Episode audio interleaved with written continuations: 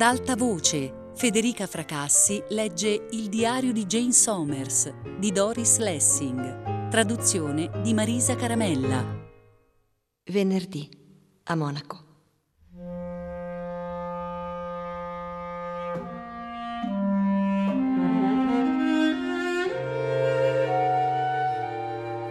Stamattina sono passata da Moody.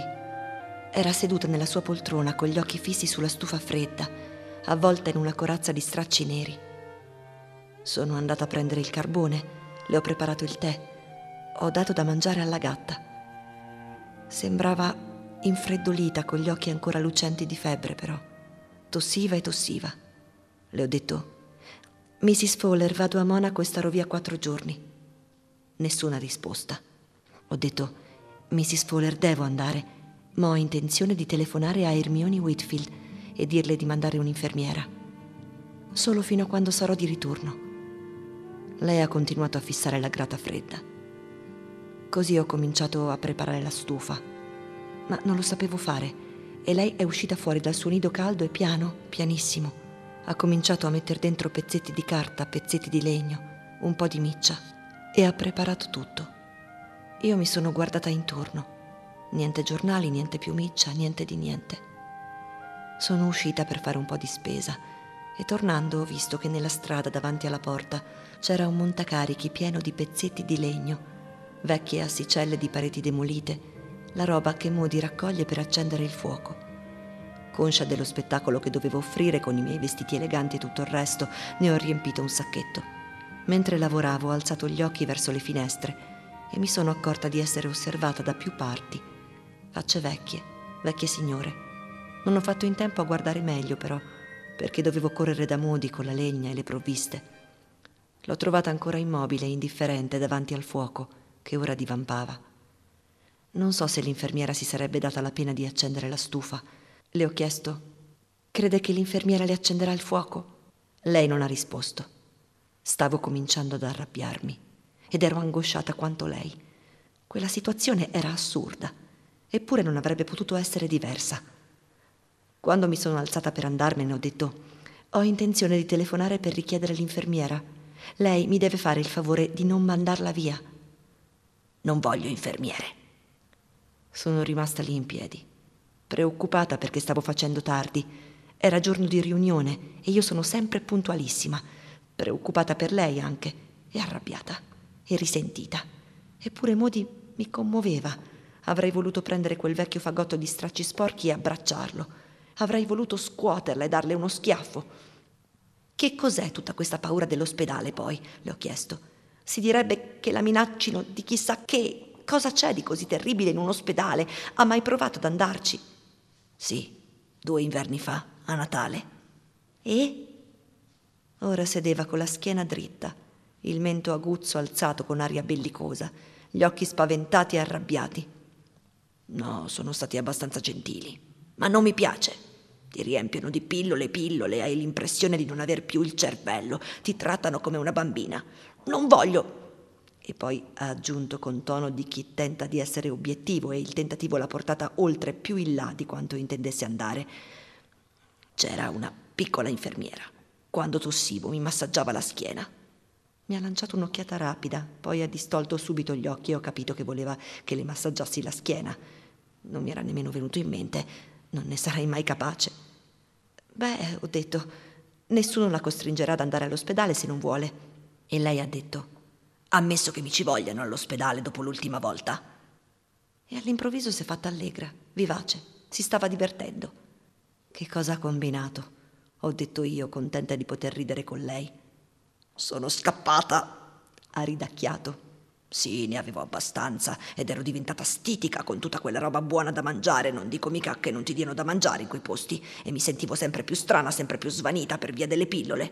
Allora ho detto, dove sono i miei vestiti? E loro hanno detto, non può mica andare a casa con questo tempo, Mrs. Fowler, morirebbe, perché fuori nevicava.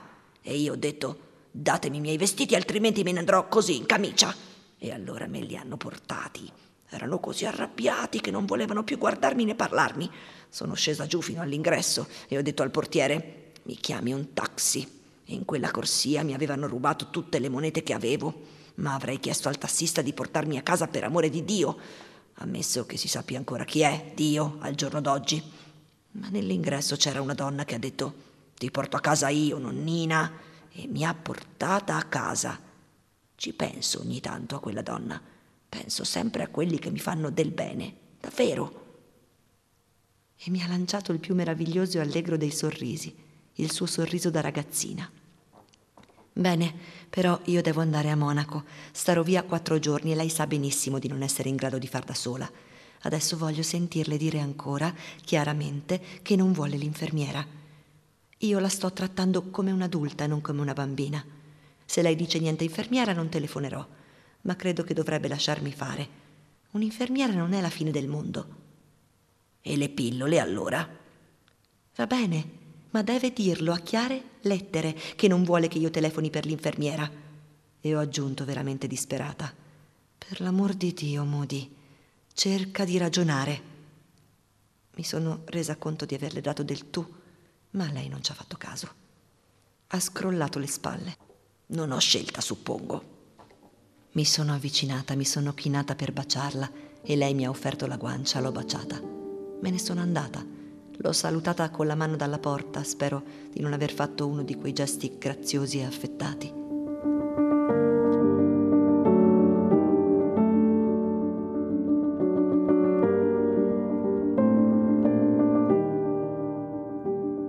Sono arrivata tardi alla riunione, per la prima volta. Queste riunioni sono secondo me essenziali alla vitalità della rivista, ho intenzione di analizzare questa cosa per iscritto in un altro momento, un'analisi mi aiuterebbe a chiarire le idee e ho davvero bisogno di chiarirmele su un sacco di cose sull'ufficio, sul lavoro. Oggi pomeriggio ero sola. Joyce era rimasta a casa perché dovrà restare in ufficio per tutto il tempo che io passerò in Germania. Stavo cercando di informarmi sui servizi sociali. Possiedo tutti i volantini che vengono distribuiti agli utenti, i diritti dei pensionati e roba del genere ma voglio scoprire come tutto questo funziona nella realtà. Dopo un po' ho capito cosa dovevo fare. Dovevo trovare la persona giusta. Se questo vale per il mio tipo di lavoro, probabilmente vale anche per tutti gli altri. Moody dice che c'è sempre la persona giusta, anche se intende una cosa diversa. Io e Joyce usiamo continuamente questo modo di dire. Abbiamo scoperto molto tempo fa che se si vuole far funzionare le cose bisogna cercare la persona giusta quella davvero responsabile della direzione di un ufficio, di un reparto, quella che sa come vanno davvero le cose, una persona, in un modo o nell'altro, reale. Beh, di certo Ermioni non appartiene a questa categoria, no. Personaggi come Ermioni sono necessari, soprattutto perché non ce n'è a sufficienza dell'altro tipo. Non che non facciano il loro lavoro o siano inutili, ma sono periferici. Per scoprire come ottenere le cose di cui Modi ha veramente bisogno, come essere d'aiuto, non posso servirmi di Ermioni. Ma oggi pomeriggio le ho telefonato. Era fuori e le ho lasciato un messaggio specificando che Mrs. Fowler avrà bisogno di un'infermiera per cinque giorni. Poi mi è venuto un dubbio e ho incaricato la mia segretaria e anche quella di Joyce di telefonare a Ermioni in mia assenza. Modi non può essere lasciata sola per quattro interi giorni. Mercoledì. Prima di tutto il mio stato d'animo prima della visita a Modi. Sono tornata in volo da Monaco a mezzogiorno e sono andata dritta in ufficio, ricaricata al massimo dell'efficienza. Adoro questi viaggi. Quello che adoro in realtà è la mia efficienza. Mi piace far funzionare le cose, sapere come si fa, mi piace essere riconosciuta, mi piace che mi diano la mia stanza, che si ricordino i miei gusti. Durante il weekend ho visto degli amici, o meglio, dei conoscenti di lavoro. Poi lunedì e martedì la fiera. Quello che mi piace è controllare la situazione. Sono piena di energia, mangio esattamente quello che dovrei mangiare, non bevo un sorso di più, dormo poco, corro in giro tutto il giorno. So esattamente come presentarmi e come usare la mia immagine. Lunedì mattina mi sono vista con gli occhi degli altri, arrivare alla sfilata, sedermi, tutti che mi sorridevano e mi salutavano, e contemporaneamente sono tornata indietro di 15 anni e mi sono vista con gli occhi di allora. Mi sono guardata nel modo in cui io, a 30 anni, Guardavo le donne arrivate, le donne che facevano quel lavoro da tempo. Le ammiravo, volevo essere una di loro e mentre le osservavo attentamente nei più piccoli particolari cercavo anche quei segni di cui loro non si accorgevano di certo, i segni dei processi che avrebbero portato alla loro sostituzione. Altre le avrebbero sostituite e io sarei stata una di loro. Di quelle donne, una sola è ancora al suo posto. Alcune delle altre continuano a lavorare nel campo, con mansioni diverse però. Ho passato quattro giorni a cercare di capire cosa c'è in me che mi porterà al licenziamento o a restare in ufficio con mansioni meno gravose, mentre un'altra, chissà chi, farà questi viaggi al mio posto. Non riesco a capirlo però. L'età, semplicemente. No, l'età non c'entra. La noia, la mia noia. No, non posso crederci, non ancora. Quando sono tornata in ufficio, Joyce mi stava aspettando per andarsene a casa, senza mai prendere accordi formali, facciamo in modo che una delle due sia sempre presente in ufficio. Joyce aveva l'aria stanca. Ha detto di avere passato giorni tremendi in mia assenza, per via del marito. Mi avrebbe raccontato tutto, ma non subito, poi se n'è andata. C'era un messaggio di Ermioni, diceva di non aver ricevuto il mio di messaggio, che il lunedì e che Mrs. Fowler si era rifiutata di far entrare l'infermiera. Questo mi ha riportata immediatamente alla quotidianità londinese. Ho lavorato tutto il pomeriggio al telefono per lo più, poi ho organizzato i fotografi per domani, ma intanto continuavo a pensare a Joyce. Ho già capito che questa storia con il marito significherà la fine del nostro lavoro insieme, o comunque un cambiamento, ne sono sicura. Questo mi ha resa depressa e ansiosa prima ancora di lasciare l'ufficio. Un'altra cosa ho capito come non avevo mai capito prima. Che Joyce è la mia unica vera amica. Voglio dire, amica. Ho un rapporto con lei che non ho mai avuto con nessun altro, mai, di certo non con Freddy.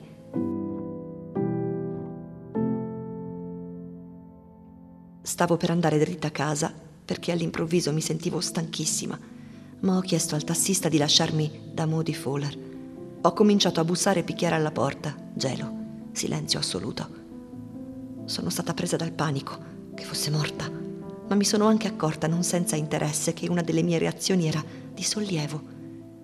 Alla fine un movimento delle tende alla finestra del suo salotto, una stanza che Modi sembra non usare mai. Ho aspettato. Niente. Ho continuato a bussare, bussare, assolutamente furiosa ormai. Ero pronta a strangolarla. Poi la porta si è aperta verso l'interno, scricchiolando e grattando, ed è comparsa lei, un minuscolo fagotto nero con quella faccetta bianca in cima. E l'odore. Non serve a niente che dica che non devo far caso a questi particolari, ci faccio caso. E come? L'odore tremendo, acre, un lezzo dolce e penetrante ma era chiaro che la vecchina era appena in grado di reggersi in piedi. Ero così arrabbiata che di certo dovevo aver dimenticato di agire in modo accattivante. Perché mi tieni qua fuori al freddo? ho detto. E sono entrata passandole davanti, costringendola a spostarsi. Lei mi ha preceduta giù per il corridoio, appoggiandosi con una mano alla parete. Nella stanza sul retro un mucchio di ceneri spente nella stufa. C'era una stufetta elettrica, però, un solo elemento, e faceva rumore, il che significava che non era sicura. La casa era fredda, sporca, puzzolente e la gatta mi si è attorcigliata subito alle gambe. Modi si è lasciata scivolare nella sua poltrona ed è rimasta seduta a guardare la stufa. Beh, perché non hai fatto entrare l'infermiera? Le ho gridato. L'infermiera, ha detto lei in tono amaro. Quale infermiera? Lo so che è venuta. Non fino a lunedì. Per tutto il weekend sono rimasta sola, senza nessuno. Stavo per mettermi a urlare. E perché non l'hai fatta entrare quando è venuta lunedì? Ma ho capito che non ne valeva la pena. Non sarebbe servito a niente. Ero di nuovo piena di energia, rabbia. Modi, le ho detto, sei impossibile, impossibile. Fai di tutto per peggiorare le cose. Beh, ora metto su il bollitore. E così ho fatto. Sono andata a prendere il carbone. Ho trovato il vaso da notte pieno di urina, ma niente di peggio, grazie al cielo. Grazie al cielo è stato quello che ho pensato in quel momento, ma d'altra parte ci si abitua davvero a tutto. Poi sono uscita con un sacchetto, pioggia grigia, nevischio, e io, coi miei vestiti eleganti di monaco, a raccogliere pezzetti di legna da terra e di nuovo quelle facce alle finestre che mi guardavano. Tornata dentro ho ripulito la stufa, nuvole di polvere dappertutto. Poi ho preparato la legna, il carbone e ho acceso il fuoco con l'esca. Dopo un po' la stufa ha cominciato a funzionare. Ho preparato il tè dopo aver scaldato le tazze luride. Devo smettere di essere così pignola, è davvero tanto importante che le tazze siano sporche o pulite. Certo, certo, certo, certo, certo, certo. Lei non si è mossa, ha continuato a guardare il fuoco. La gatta, ha detto. Le ho dato da mangiare. Allora falla uscire un po'. Piove, nevica praticamente. Non importa, lei non ci bada. Ho aperto la porta sul retro. Sono stata subito investita da un'ondata di pioggia gelida e la gatta, grassa e gialla, che spingeva per arrivare alla porta, ha miagolato ed è tornata subito dentro. Si è diretta verso la cantina. È andata in cantina, ho detto. Allora dovrò pensarci io, suppongo, ha detto Modi. Sono stata presa da una rabbia cieca. Fremevo addirittura. Come al solito avevo voglia di scuoterla, di picchiarla e come al solito avevo anche voglia di abbracciarla, ma fortunatamente non ho perso la testa e ho fatto tutto quello che dovevo fare senza, grazie a Dio, trasformarmi all'improvviso in un essere condiscendente, accattivante o divertente. Hai mangiato qualcosa? Nessuna risposta. Sono uscita di nuovo per fare la spesa, il negozio all'angolo era deserto, l'indiano seduto alla cassa aveva l'aria grigia e infreddolita e aveva tutte le ragioni, poveretto. Ho detto che volevo qualcosa per Mrs. Fowler per scoprire se era stata lì in quei giorni. Lui ha detto: Oh, la vecchina non è mica malata, vero? Sì, è malata, ho detto. Perché non la mettono in un ricovero? Non vuole andarci. Non ha parenti? Forse sì, ma non si fanno mai vedere. È una cosa terribile ha detto lui per farmi capire che tra la sua gente una cosa del genere non sarebbe mai accaduta, che nessun indiano avrebbe mai abbandonato a se stessa una povera vecchia. Sì, è una cosa terribile e lei ha proprio ragione, ho detto io. Quando sono tornata dentro ho di nuovo pensato alla morte. Modi era seduta con gli occhi chiusi, immobile, sembrava addirittura non respirare. Ma poi all'improvviso ha aperto gli occhi azzurri e ha fissato il fuoco. Bevi il tuo tè, le ho detto. E adesso ti preparo un po' di pesce. Ce la fai a mangiare? Sì. In cucina ho cercato disperatamente qualche oggetto che non fosse unto e bisunto, ma ho dovuto rinunciarci. Ho messo il pesce sulla griglia e ho aperto un attimo la porta per far entrare un po' di aria fresca. Sempre quel nevischio. Le ho portato il pesce e lei si è raddrizzata nella poltrona e l'ha mangiato tutto lentamente, con le mani che le tremavano. Ma l'ha finito e ho capito che doveva essere affamata. Le ho detto sono stata a Monaco a vedere le collezioni d'autunno, tutti i nuovi modelli. Io non sono mai uscita dall'Inghilterra. Beh, ti racconterò tutto quando starai un po' meglio. A questo non ha risposto, ma alla fine, proprio quando stavo pensando di andarmene, ha osservato Ho bisogno di qualcosa di pulito da mettermi addosso. Non sapevo come interpretare quella frase. Una cosa ho capito subito però. Ormai sono diventata abbastanza sensibile che quella non era affatto una richiesta semplice. Voleva che le comprassi dei vestiti nuovi? L'ho guardata. Lei si è sforzata di restituirmi lo sguardo e ha detto Sono nell'altra stanza le cose. Quali cose? Lei ha scrollato le spalle un po' tremante, con aria scoraggiata. Maglia, mutande, sottoveste. Non porti la biancheria tu? Che devi chiedere che cosa? Di nuovo automaticamente quella rabbia, come se avesse schiacciato un bottone. Sono andata nell'altra stanza, quella dove lei di solito non vuole che vada.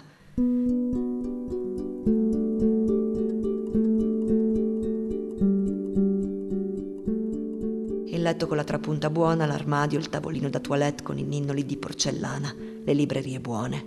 Ma dappertutto mucchi e mucchi di spazzatura. Non riuscivo a crederci giornali di 50 anni prima, ormai friabili, rimasugli di stoffa orribili, gialli e macchiati, pezzetti di pizzo, fazzoletti sporchi, nastri strappati. Non avevo mai visto niente del genere in vita mia. Non buttava via niente da anni, da decenni credo.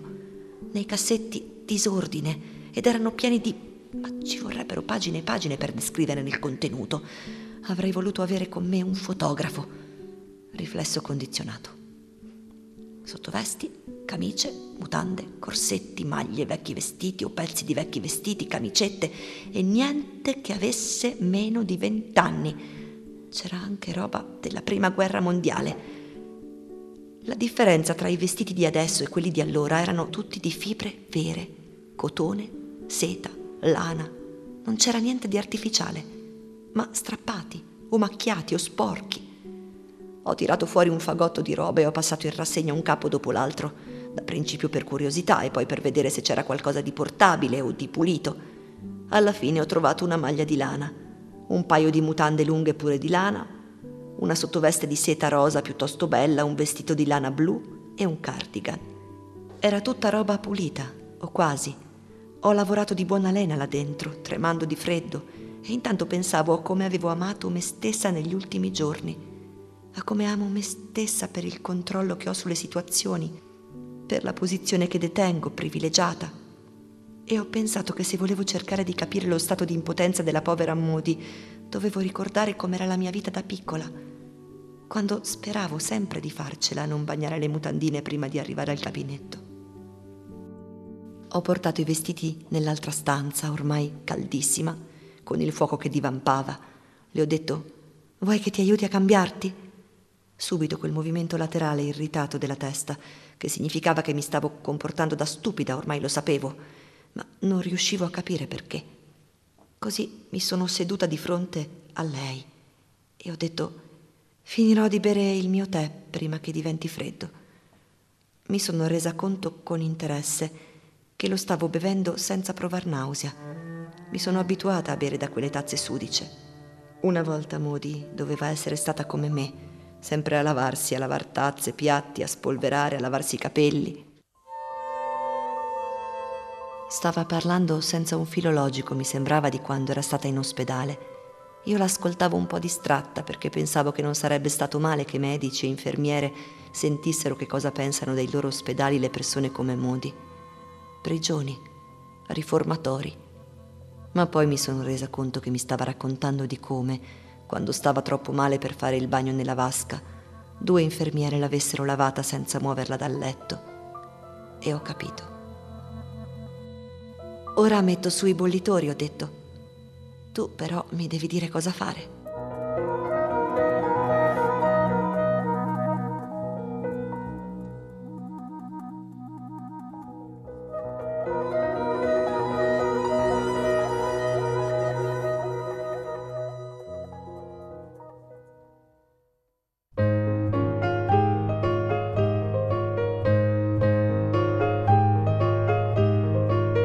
Federica Fracassi ha letto Il diario di Jane Somers di Doris Lessing, a cura di Fabiana Carobolante, Jacopo De Bertoldi, Lorenzo Pavolini e Chiara Valerio. Regia di Luigi Iavarone. Tutte le puntate sul sito e sull'app Rai Play Radio. Ad alta voce è un programma Rai Radio 3.